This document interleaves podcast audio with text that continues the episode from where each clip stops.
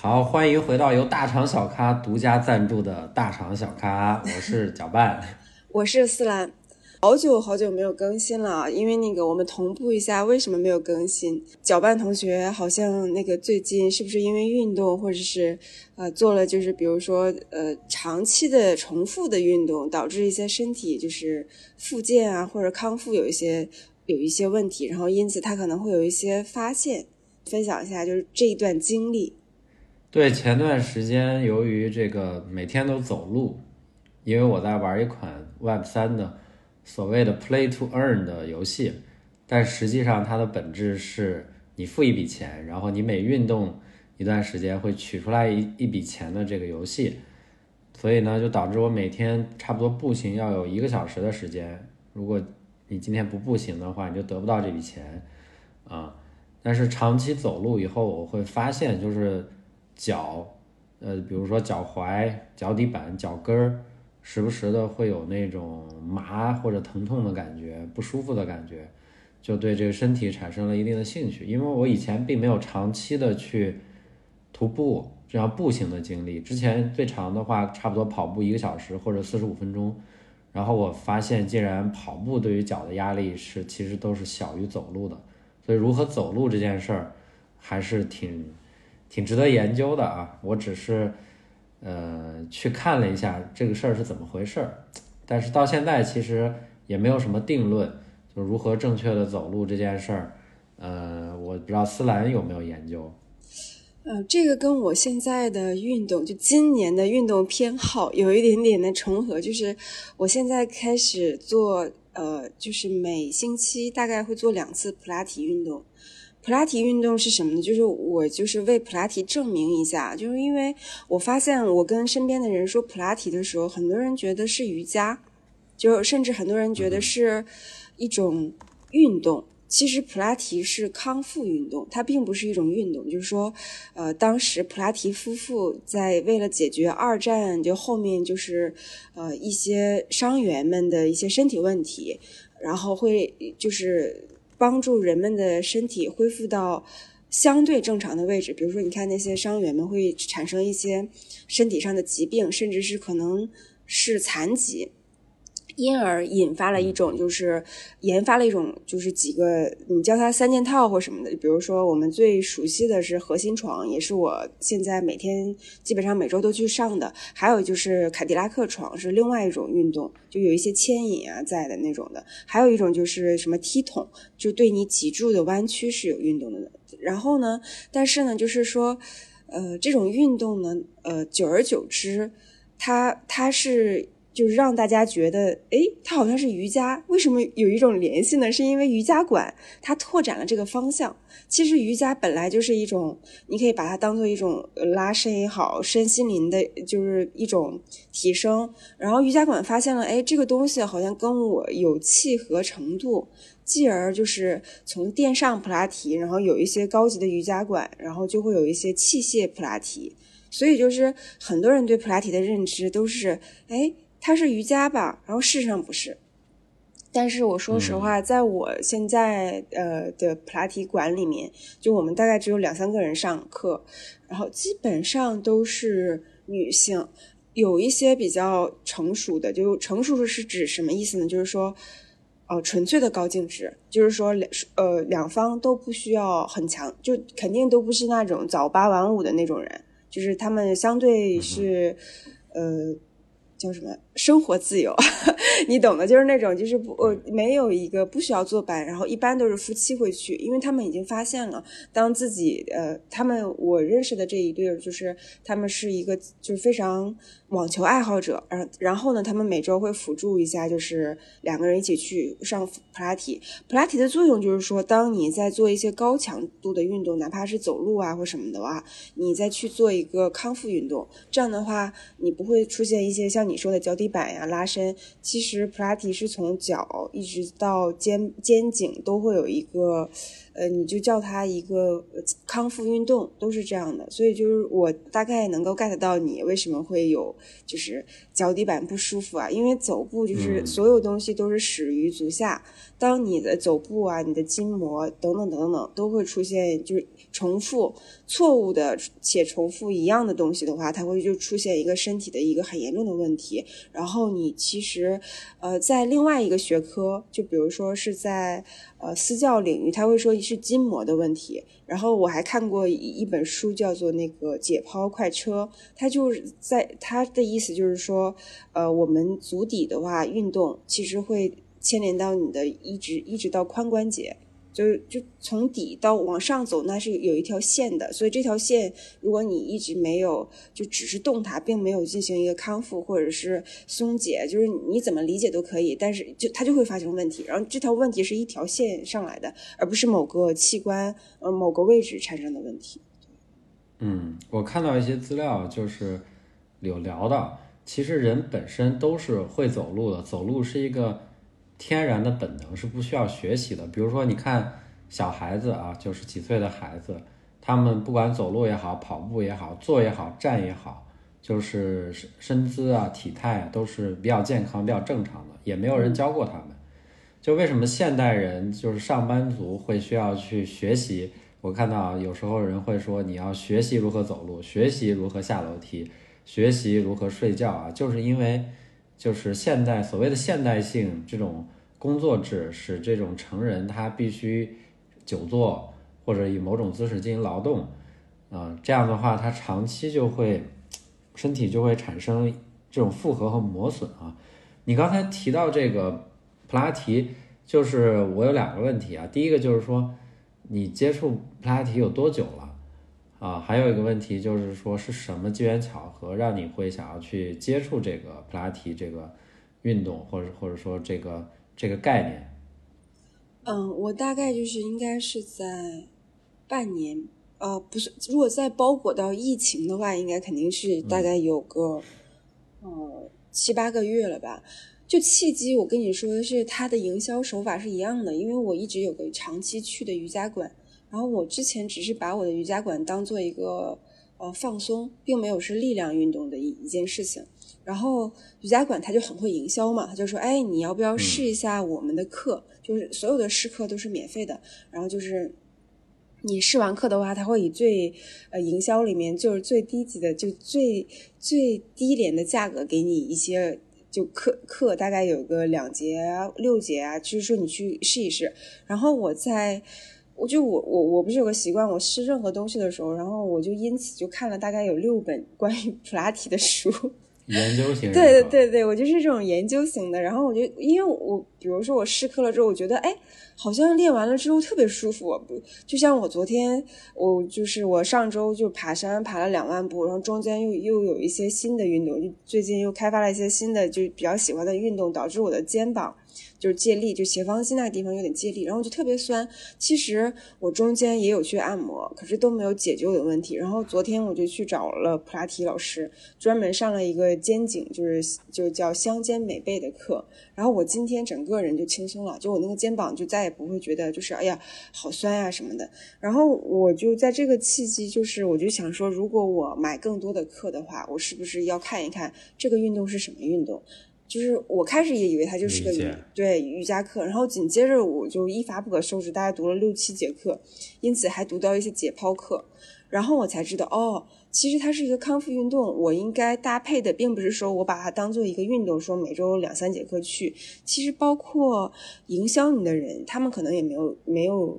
我我我个人觉得，就是除了老师以外，就那些卖课的人，可能都没有我看的这种书比较多。他可能觉得，就说，哎，你来吧，你来吧，你就会变瘦。普拉提不会让你变瘦，真的，大家不要相信这件事情。而且，普拉提就是在你做别的有氧运动，甚至你在走步的时候，每周你上一节臀腿，再上一节上上肢课，它会全身会让你觉得非常舒服的一门课。我都是由这个契机才知道啊，原来它是这样的一个东西。嗯，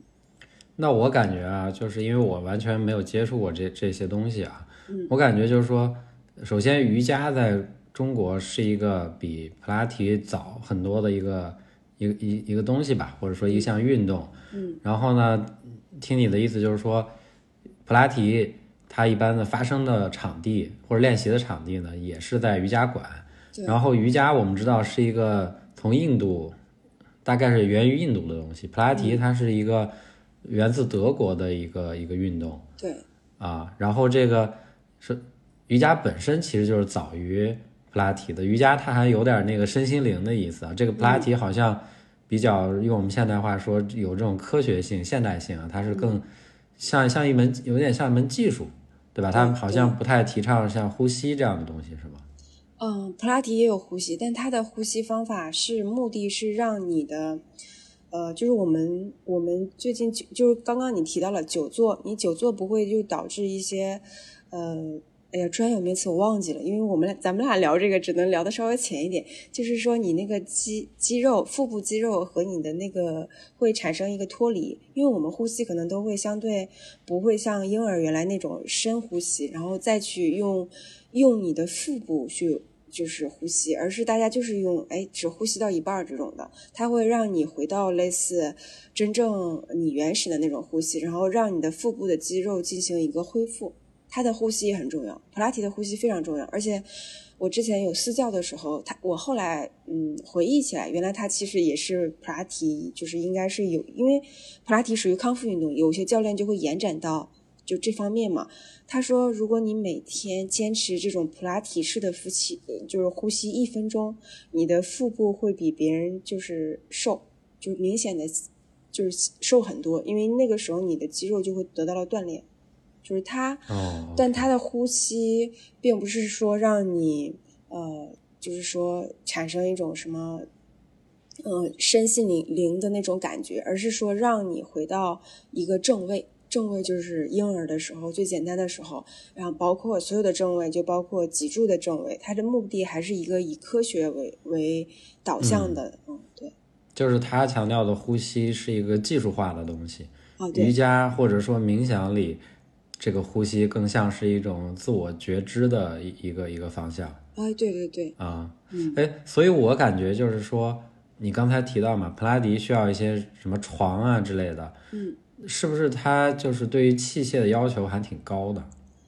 嗯，为什么说需要床呢？是这样的，就是它最难度最高的是垫上普拉提，就是你不需要床，就是你靠你自身的重量。哎，这个可以连接到我们《囚徒健身》那本书，就是说，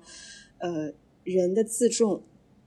你一旦运动都可以依靠自重了，你不需要器械。可是很多人，比如说。普拉提它是一个小肌肉群，你像你都不知道自己的就是髋关节里面那些，呃，就是冈上肌啊，就这些肌肉怎么发力的时候，你让你用你自重发力，你很容易借力。比如说你我们大家最知道的斜方肌借力，这是最简单的借力，还有一些各种腿部的肌肉或者什么呃，就是臀臀中肌这种你都没有感知的借力，但是。器械的好处就是，它是能够精准的让你让你感受到你那个地方在发力，就回到原始的状态。所以就是说，最开始最容易的是器械。当你成熟了之后，像一些普拉提大师，他都不会在器械上练的，他都是一个垫子就可以，然后随意一个地方他都可以练普拉提，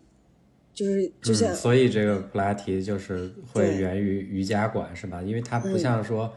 什么健身啊，什么力量训练，我需要什么哑铃啊、器材啊，嗯，对，啊，拳拳击手套这样，它其实就一个垫子，有空间就能完成的运动。对，因为它最初的时候就是人们是产生了呃健康问题，甚至是肌肉问题，甚至已经。残疾问题怎么回到原始的健康人类的一个状态？是普拉提夫妇当时创立这个床嘛？他所有床的设计，所有运动的设计，都是让你回到正常人的正常位置。所以就是说，开始你最好是练器械，然后你练着久了之后，可以在家就开始练呃一些就是整个的垫上了。我跟我的普拉提老师有一些深度的交流，就因为我们的课比较就是两个人的课，就因为是两个人起嘛。我的普拉提老师其实他是一个撸铁非常爱好的人，他就说任何运动你会发现很多体式最后都九九归一，只有那几个动作，就或者是说那那些东西才会让你回到最原始的状态，所以他会认为所所有所有的包括瑜伽、普拉提，包括撸铁。呃，如果你深度研究下来，你会发现，哇，原来体式都是一样的。其实我是发现了这个才问我的老师，老老师就是，呃，他有很多证，就是都是国外那几个，比如康复运动的证，还有一些啊别的证。他就说，你仔细去研究，没有真正的派系，只有说他喜欢什么什么运动，最后达到了一个状态。可是我普拉提老师他依旧说，他是每周都会去那个咱们三甲医院的那那面去做康复的。就是在国外有个有趣的现象啊，就是那些康复运动的人都是博士学位，可是呢，国内没有这样的。国内呢，就是呃稍微好一点的这些博士，最后都在三三甲医院。就比如说，他是个呃康复科学了很多年的，他不会在外面流失到外面，因为流失到外面，他可能 ROI 都非常低。可是，在国外不是，国外那种非常那种博士都非常受尊敬的，因为。普通人就是我们现在你会发现，没有人在意说像我这种，就是我大概有氧了五次，然后配搭配两次普拉提这样，大家会就是对这种健康的意识跟国外是完全有一些差距的。所以就是说，你的意思就是，呃，普拉提专家在国外他更多的是在机构，对，啊，在国内的话更多的是在医院。对对，尤其是而且是甚至是公立，因为他可能这样的话，对于他来讲会保证最起码他稳定的收入，然后还有就收入比较高。可是你在外面的话，机构的话，呃，你想想在瑜伽馆这种地方，他说你说你是博士学位，就谁会觉得你会在这种地方出现？可是，在国外非常流行，国外觉得哦，这是一个康复运动的机构，那他们天然就会拥有博士学位，等等等等。就我们觉得，我觉得这个认知，在两个国家，或者是在中国，或和在别的国家也不一样。我最我不是也会爱看剧吗？其实韩剧，韩国最近流行普拉提这件事情，就就还挺巧妙的。流行普拉提的原因就是他们开始把这个当做一个运动，然后甚至在明星上也有。就我们也是明星带起来的，就是孙俪等等。可是韩国的已经变成所有明星都会去做的。然后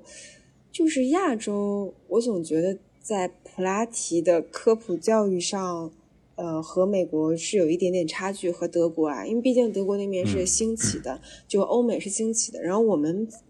把它当做一种娱乐的话，我觉得还是不是很严谨的，因为大家会认为它是一个运动。我有一个猜想，就是说这个运动或者说这个概念的兴起，可能就是伴随着现代化、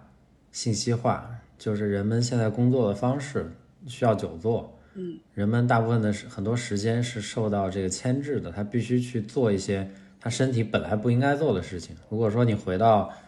那个原始时代，或者说早期的时代，人们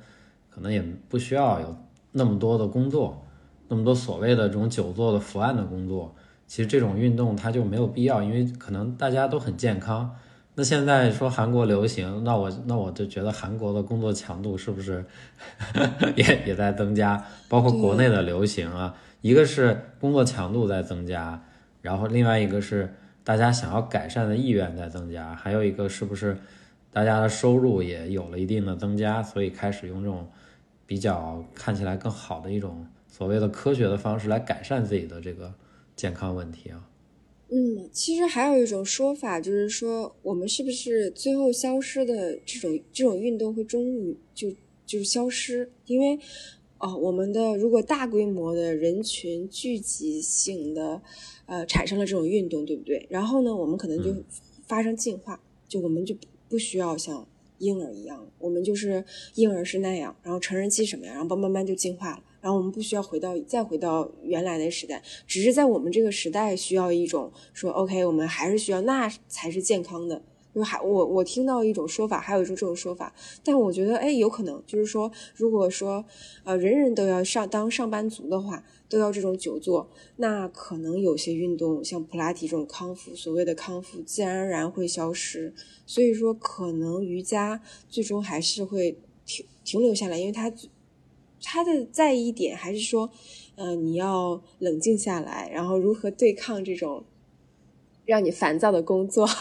它是有这种，然后就普拉提不是这样的，普拉提就是说，哎，我们回到最初的状态，然后我们回到最原始的状态吧，然后那个那是健康的，然后然后瑜伽就是它不会说啊你要核心收紧之后再做，人家说放松放松，我们接受外在的一切，所以我我觉得哎，听下来就是这这个事儿来讲，如果终将消失的话，瑜伽运动不会消失，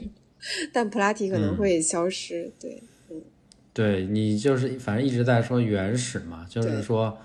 原始，我觉得某种程度上它其实就是对抗现代。是的，嗯，就是人们他对于这种他身体本身的这种演化跟不上这种现代化的这种生活方式，所以他不自他就需要刻意的去回到原始，嗯，是吧？但是你说瑜伽的那个东西又有点像，哎，就这样吧。哎，对对对，这种哎哎，就是因为我们已经聊到这儿了，毕竟我们是一个呃叫什么大厂小咖，我们是有互联网思维的人，就是我们再进一步聊一下这个的商业模式。就是你刚刚提到了嘛，就是如果说已经需求在了，可是我们会发现啊供需关系依旧是紧迫的，比如说并没有呃。呃，在一些更专业的程度上，没有人来真正的开馆。其实我研究了一下，并比如说像那个一些资本，就是高瓴资本呀，或者是牛逼的一些资本，并没有在投大量的投资到这种上面。然后包括我们聊，我们知道 Keep 大概就是冲了 IPO，冲了两次了。就是他前一段又把那个给撤了，就是还有超级星星啊这种模式，他们的模式依旧是氛围感，就是他的我我深度研究了，哎呀，就是我我发现我有个不好，就是我总爱那个就是有一件事情展开展开展开，就是然后就会发现了很多事情，就是我发现超级星星啊，它它还是它的模式是氛围感，它并没有走专业化这条路，就是说。如果说普拉提这件事情其实有很多空间在，空间在就是说运动最后的终极都是康复，对不对？这个理论肯定是通的，因为只要运动就有受伤，只要受伤你就要去康复，无论是普通人也好。为什么这么说？就是我不知道你们那边啊，就是江浙这边特别疯狂痴迷于飞盘运动。你知道我身边有多少个因飞盘而导？这边一样的。我这边身边因飞盘导致的。我不能说人家瘫痪了，然后我们会开玩笑，他们瘫痪就是说最起码半年不能运动的人，大概有三到四个，就是比如说只有十个人玩飞盘，有一半的人就是伤到了的原因，就是因为我自己自己知道为什么伤到嘛，就是没有办法核心收紧，腹部发力之后，最后你当你努力的，就是就是你有一个骶骨的那个位置，只要轻轻的它发生错位，你就会突出。所以一般都会腰部，他会觉得反应过来是我腰疼，然后之后呢，最麻烦的一件事情就是飞盘导致的伤害，他会要牵引，要复健，就是所有都 终结，就是康复运动。可是呢，我们普通人不会认为这是一个给你运动的人用的。他会认为，哎，是我受到了伤害，我才用的，就是这个认知基本没有。你想，你想我身边的朋友，大家都，呃，就是最起码我们都是同质性的，可是依旧接受无能，他们会觉得很伤心。他他们伤心的点是，天呐，我要做这个事情，而不是觉得说，其实你运动了，你就要做这个事情。就我一直劝他们，我说我说你要上普拉提，他们说我我我我都伤成这样，我要去上普拉提，就这些都是在我生活中的对话。我说它不是运动，它是一种康复，你要上它，它才就才会好。他说不不不，我要去医院啊，不了不了。然后说，然后最后医院返回来给他的反馈也是说你要去上牵引什么，他们都不知道这是一种运动或什么的。所以我的意思就是说。我们资本啊，可以看一下，就是说，如果运动的终极是康复，可是在我研究中，并没有大量的专业的可投资的人投资在这上面，还是让散户还在就是就是遍地生花。但但是你想，呃，首先普及认知上就是有空间在，其次是男女比例上也有空间在的，就是说男性依旧可以大量进入普拉提的，因为普拉提是其实本质是不分男女的。它只是说你运动了就就要进行的，嗯，我我是觉得这个从投资领域来讲，它这空间还蛮大的，因为现在国内的健身行业依旧只是靠氛围感、靠小班团课来上市的，冲 IP 就是冲这种就是 IPO 的，或者是说甚至 Keep 一直没有找到一个让投资者觉得哎很好玩的故事。我觉得很多事情都是可以好好讲的，就这个是我在研究这个康复运动之后发现资本可以进入的空间。比如说，如果我是投资人，哪怕我是天使投资人，我会，呃，找到我更希望能找到这种，比如说他是在国外就有这种博士头衔的，然后他想做一个这种事情，我是会百分百支持的。我觉得这个是对，呃，从。人类收益来讲是很大的，其次就是从它的市场空间来讲，那大家都就是那咨询人不都讲就是说你的空间有多大，对吧？我这个空间或者等等故事性，我都觉得它是一个比较好的商业模式。嗯，这个东西我觉得就是，呃，商业模式是是一方面啊，但它总的来说，它肯定会还是一个小众、比较偏小众的运动。对。我认为啊，因为它的客单价，我觉得应该可能是不低的，这个东西。嗯。比如说像像呃超级星星那样的东西啊，就是它，呃，你说氛围感，我我觉得完就是完全正确。它它，我觉得它商业模式就是氛围感，它就是通过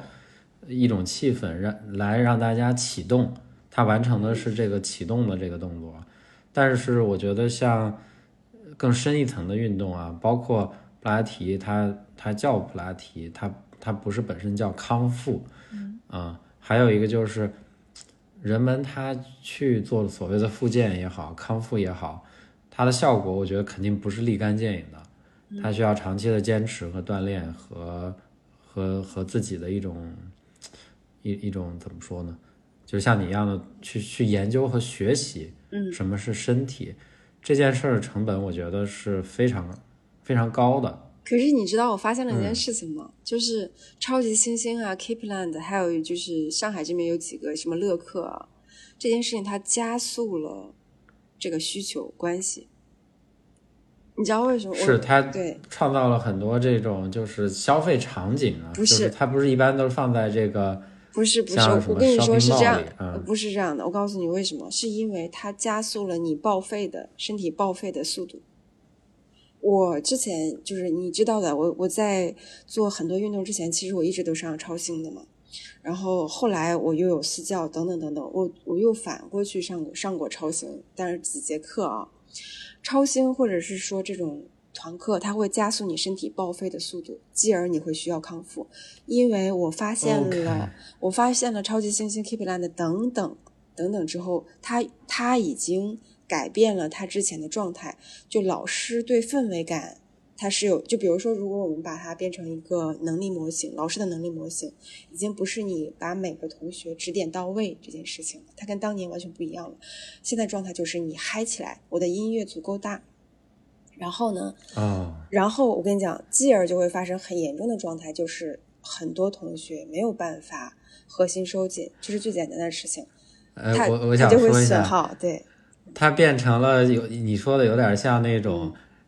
知乎是吧？健康的 club，健康的蹦迪蹦迪环境，对，让你觉得你在运动，其实你是去你是去一种嗨，然后你这种嗨肯定会带来损耗。是也就是说，像 Keepland 也好，超级星星也好，什么乐客各种健身房，它那种操课团课使人嗨。然后人们越嗨，人们身体就越可能受到受到某种某种损伤，然后这种损伤你就需要去康复，然后就形成了这样一个循环。是的，这个是我为什么觉得资本可以进入康复行业的原因，就是因为这些小课的成长。就是我在我其实呃几几个我不太喜欢的运动啊，但是只代表个人观点啊，就是超级星星 Keepland 的蹦床运动。呃，我不知道你玩没玩过，你知道这个有多夸张？这个这个对于高级健身的来讲都很麻烦。我记得我，你知道高级健身就不是指我啊，因为我我觉得你看我虽然有一百节私教，我还有普拉提，还有各个运动，相对专业的那些玩家都很难的原因就是，首先你要核心收紧，其次你在蹦床上保持平衡力，再次你要手脚开始运动跳舞。你想。这三个要在同一时间内完成，这个是有多高级？可是我我在出差的时候被我同事拉着去做的时候，对于我来讲很难，我必须要花大概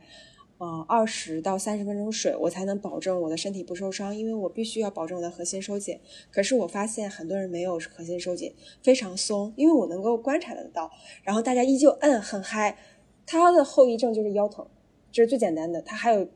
更严重的就是说，他的呃斜方肌会建立，因为他要有一些手部运动，等等等等。你跳的次数越多，你就会加速你报废，加速你对健康复的运动的需求。就是我有这个观察了之后，然后我深度研究了超级猩猩 Keepland 为什么上市，还有包括 Keep 上面那个视频等等，我发现了哦，就是有个赛道要崛起了，就是这个赛道，就因为。我上完那堂课之后，我给我同事的建议，一周上一次，就是我直接一次。然后他就说：“为什么？我觉得好玩，好开心。”我跟你说，那个声音震的我就是在蹦迪，你知道吗？然后他说：“好开心。”我说：“我问你一件事，你你会不会有腰疼的状态？”他说：“哇，你怎么知道？”我说：“因为你没有核心收紧，这个运动对于你来讲不适合。而且我跟我的普拉提教练，他是一个之前，你你知道，所有教练其实都是最初都会体验超级星星的。”然后上海有一个呃超级猩猩大规模流失的，我没有看过他的数据，我已经猜到了，就是从六十九涨到八十九那一坎，所有人从上海流失掉了，就是他原来是六十九块钱几个人，然后在八十九，流失的很多人都是非常相对专业的，我的我的老师也是，他就说，因为超级猩猩很适合他们，因为他他们非常就是健身教练之类的嘛，就去感受氛围且让自己那个，他说非常不适合你你及你。在比你还弱的人，你要知道，我一周可以可以现在锻炼到，就是比如说我 hiking 大概两万步，接着可以继续连续三四天锻炼的这种体力的。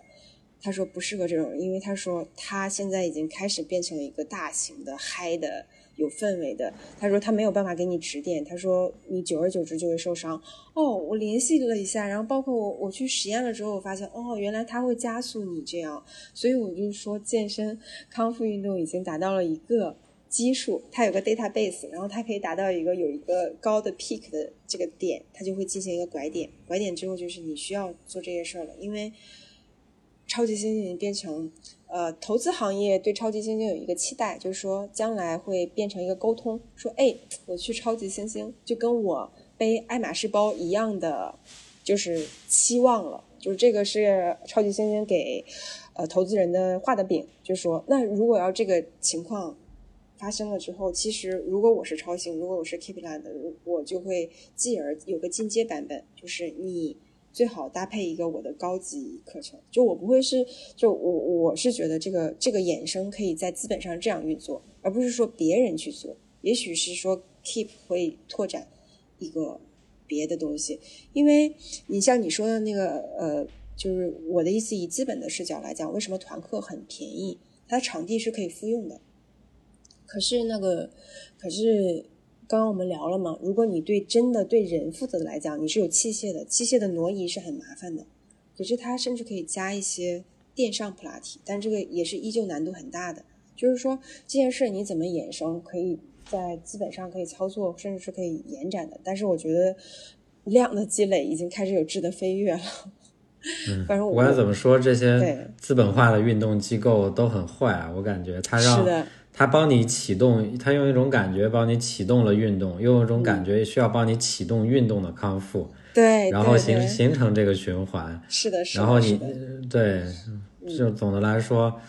呃，非对人的认知的要求非常高，非常非常。就像你说那个成本嘛，你就说，哎，可能不是所有人都像你一样爱研究，对吧？就因为我我我我的我我，毕竟我读了很多书，还包括普拉提自己夫妇写的那种原作嘛。没有翻译的，你知道最恐怖的就是没有翻译成中文版本。这点我跟你说，就像你说，它这个壁垒完全建立了一个状态，就是资本可以闭环，普通人普通人如果你闭环的能力就会很低，因为如果你去读原著这件事情就很，你知道我把普拉提这本书啊推荐了很多，跟我们就我好像还推荐过你。甚至推荐过我认为他身体非常需求的，就是需求度很高的朋友，没有人看。特别爱运动的人，他们然后呢，当他们生病了之后，反过来问我的时候，我说你就翻过来聊天记录，我说在几个月前我推荐你了，然后有人说你知道你推荐这个有多枯燥吗？我说如果你想好好运动，你必须要这个，然后他们说他根本没有看，就是这个成本来讲。对于资本来讲是好运作的，因为就像你说，资本是不是很坏还是什么的？可是对于普通人来讲，如果你没有这个消化一手信息的能力，因为我看的全都是原版的，就是就是原版就是最初那个人不是中不是指他那个母语的原版，就是他的就很晦涩。我我很多书大概读了到三四遍之后，我才明白哦，原来是这样的。就包括解剖那个快车也是，可是没有人可能像我这么无聊。资本需要做的事儿就是去，它解决不了人认知的问题，对对吧？你要读书，你也需要一个兴趣，需要一个心态，需要时间，嗯啊，然后需要很多的心理成本。我觉得对于很多运动的人，他可能我觉得能做的事情就是，他如果真的受伤了或者哪不舒服的，第一时间哪怕跑趟医院，我我觉得这个这个还是相对可行一点的。你知道最恐怖的是，就是很多人不知道有康复科这件事情。就我身边朋友生病，他们说怎么办的时候，我就跟他说：“你去康复科找什么什么什么，哪个医院有康复科？”就是，啊，就是我我觉得资本有个好处，它把门槛变低了，就是把这种认知变低了。就比如说你运动就去超级猩猩吧，你运动就去 Keep 吧，对吧？然后你如果想康复就去做这个运动吧。就这也是资本花了花了大量的。优惠券以优惠券为手段，等等等等等，让你提高心智的一个过程。我们也只能说，嗯，就是如果我是投资人，我会很开心有这种土壤可以让我去做，因为只要我花钱，他就可以做的事情，比比说我丢过他一本书，他说你去了解吧。我觉得对，就是他其实也没有骗人，他说走吧，我们去运动吧，他并没有说。走吧，我们去正确的运动吧，我们去错误的运动吧，我们去你以为假假模假式的运动吧，对吧？他只是让你去运动，但是你去运动过程中，其实你受到的损害，你对这个这个事儿的理解，你下一步该怎么做，你是不知道的。你只是在那一刻完成了可能一个小时四十五分钟的呃运动，对吧？多巴胺，多巴胺，然后肾上腺，然后你快乐，你你，我觉得人是这样的，会受大脑控制的，就是。呃，人的大脑其实是会撒谎的，就是你只觉得你快乐了，可是你不知道你其实身体受到了伤害，因为他感受不到你身体受到了伤害，他只是觉得哦，我我快乐了，我快乐我就要继续，我运动我快乐，对对对对对，是这样的一个过程，其实还蛮有趣的这一套打法下来，其实和整个我们叫它闭环也好，或商业模式来讲，呃。我逐渐的发现，很多人不喜欢，呃，一手信息这件事情了。然后我也逐渐，为什么资本的介入会让大家，就是，呃，就是开始说，可能他最初的初衷都是努力的让你干嘛，就是，就是怎么怎么地。比如说，之前我不是推荐你买两个网球嘛，就是踩脚底下，就是其实，每当你走完路放在公司两个网球。然后大概，然后就是家里面两个网球，四个网球就能解决你足部的，就是你运动的很多问题。然后大概成本就是三块五六个网，三个网球。可是这件事情，如果你告诉了所有人，并大概百分之八十的人不会做，因为他觉得为什么做一个康复的东西成本这么低？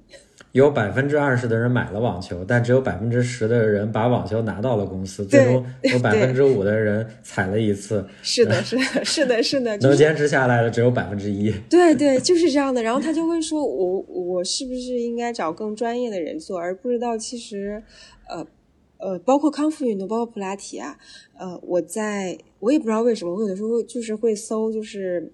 追踪，很多人会对比，说我是不是瘦了，甚至很多人对比我的体态。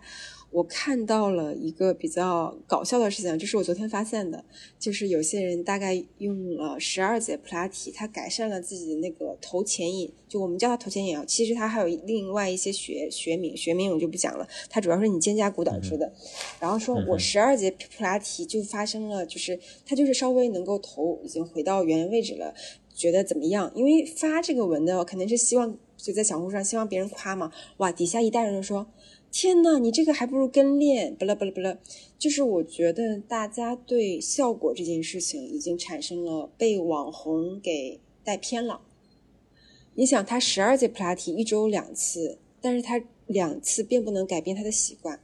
就是你如果习惯了二三十年，你突然间靠十二节运动改善，不是这样的。普拉提是说让你肌肉逐渐先找到，就所有的康复都是让你肌肉先找到力量，找到力量之后，平时你要注意它的发力了之后才会回去。然后底下就会有人说：“天呐，你这个还不如我跟练干嘛？你这个根本没效果，换个教练吧。”就是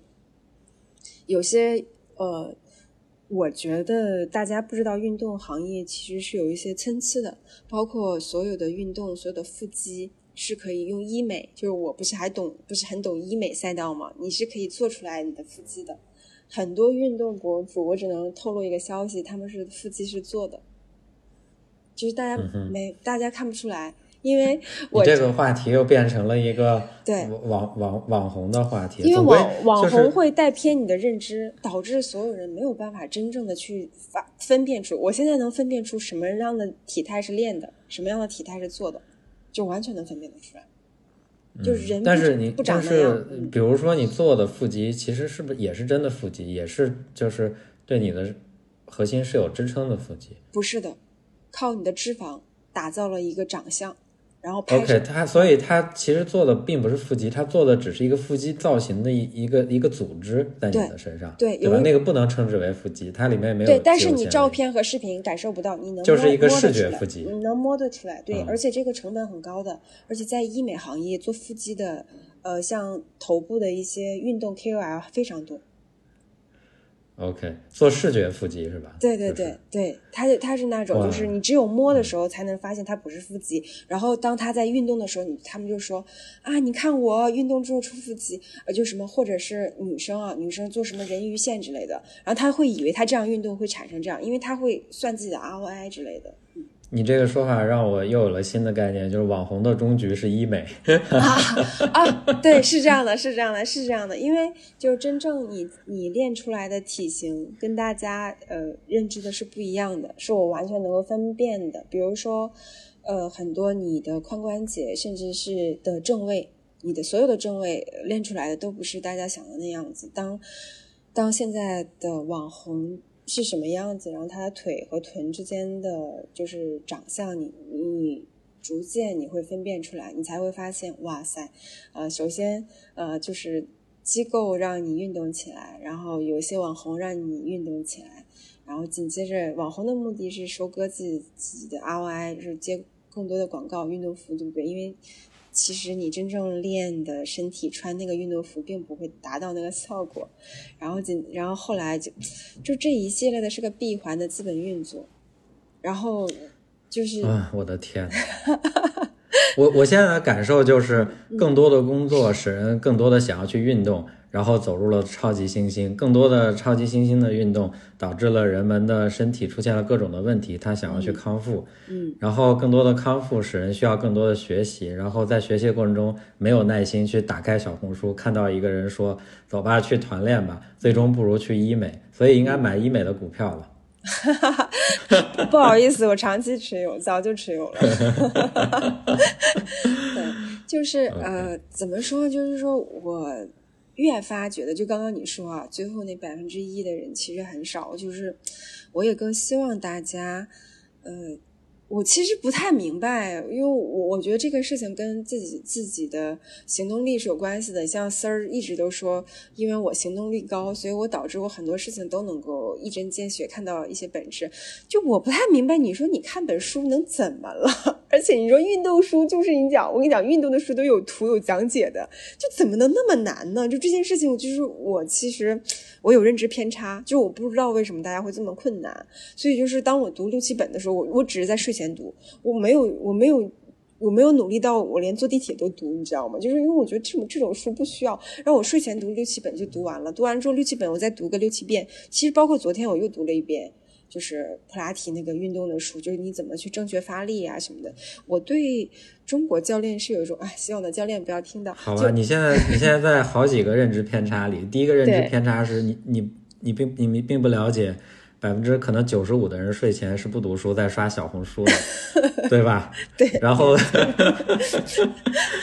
嗯，是的。然后接下来这个认知偏差使你产生了更多的认知偏差。对对对对对，是是这样的。我就就，哎，我现在就是我，其实我有好多就是关于读书的分享，比如说像 Kindle，现在可以连上那个就是微信读书了。天呐，拯救了我的 Kindle！现在我的 Kindle 的利用率比别人更高了。然后我现在随身都带它，然后，哎，我觉得，嗯，我我觉得我们这个节目往后可以。做成一个读书节目，就是你每天睡前 在看什么？对吧？你你每一两周就睡前读六七本书，然后再读六七六七本六七遍六七遍。嗯，对。最近然后每隔一个月就可以分享个两三本。我最近大概每周读一本，就是。但是都是畅销书啊，不是你推荐我的吗？《纳瓦尔宝典》，我跟你讲，我跟你讲，我推荐了好多人，而且就是这本书以上我又读了好几个，就是这种推这种畅销书，基本上一个周末就读完了，就太简单了。然后就是，但是引发出了，就我觉得你推给合适的人，然后引发的思考，哎，很棒。就是我最近跟同事们，不是同门，应该大概只有两三个聊的最多的就是这本书，然后发现有一些思想思想上的碰撞，我觉得这种感觉是比较好的，因为畅销书大家读起来比较快嘛。可是如果说我其实最近也在看，就是向我们的大佬学习了一个博弈论。然后这种就是教材级别了，那就这种就没有办法推广。